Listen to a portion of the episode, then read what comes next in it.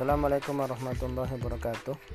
Alhamdulillahirabbil alamin. Allahumma shalli wa sallim wa barik ala sayyidina Muhammadin wa ala alihi wa ashabihi ajma'in. La haula wa la quwwata illa billahil aliyil azim. Amma ba'd.